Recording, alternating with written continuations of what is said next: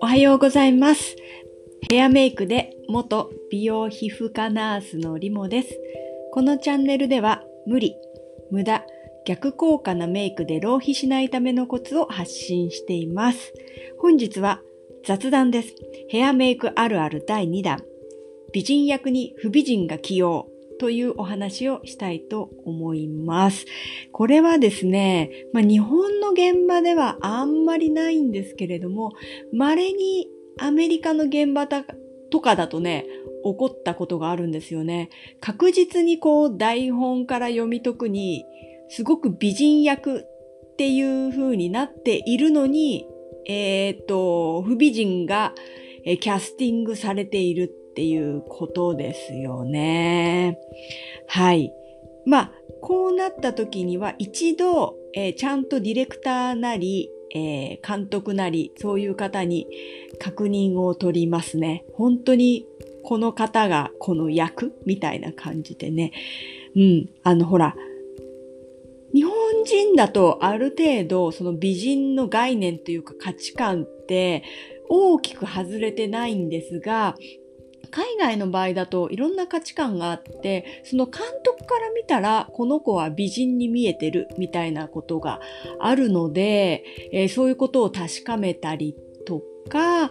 とはその自分がね、その台本から美人って勝手に思ってるだけで、実はそんな美人の役じゃないとかね、まあいろいろそういうなんていう誤解、すれ違いがある場合があるので、一番最初に、えっと、うんって思った時には、えっと、確認をします。まあ稀にその、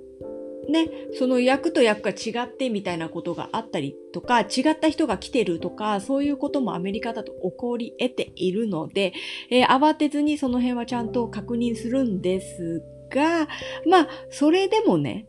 あのディレクターから、うん、この子に間違いないよって、あの可愛くしてねみたいなオーダーが入ると、まあ困惑しますよね。というか、あのはっきり申し上げますが、美人じゃない、なんていうの、まあちょっと不美人の定義も微妙なんですけど、まあいわゆるそのヘアメイクさんから見てゴールデンバランスから著しくかけ離れているお顔立ちの持ち主とでも言いましょうかね。はい。を、その完全な美人に仕上げるっていうのはちょっと難しい話なんですよね。もちろん、その、すっぴんからメイクをすれば、そこそこ美しい感じにはできるんですけど、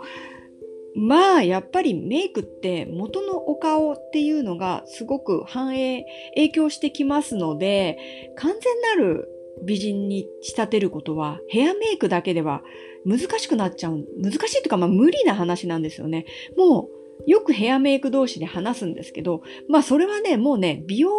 外科のドクターのお仕事になってしまう範疇なんです。えっと、メイクっていうのは基本的には目の錯覚を利用してその目を大きく見せたりだとか、肌をきれいに見せたりとかしているんですよね。あとバランス、その左右のバランス差を整えてあげたりとかして、その美に近づけていくっていう感じなので、著しくそれのバランスがかけ離れていたりとか、その造形物、立体を、えっと、いじるっていうことは、ヘアメイクだけでは難しいんですよね。まあなんて言うんだろう、ヘアメイクって若干トリックアートなんですよ。はい、えっと、鼻を高く見えるようにその陰影をつけてあげたりとかいうのがお仕事なので、実際に鼻を高くするっていうのはもう美容外科の範疇なんですよね。はい。もしくは、えー、っと、まあ、一番早いのはですね、そのキャスティングで美人を配役するっていうことですよね。えー、そうなんですよね。でも逆にね、美人を不美人役にするっていう案件が一回あったんですけど、一回それ困惑しました私。え、美人をなんで不美人にするなんて初めて言われたと思っていろいろ調べたんですけど、これすごい簡単だったっていうことですよね。美人を不美人役にするっていうのはすごいいとも簡単にできました。はい、本日は雑談です。ヘアメイクあるあるだいにだん。美人役に不美人役が、はい、起用された場合、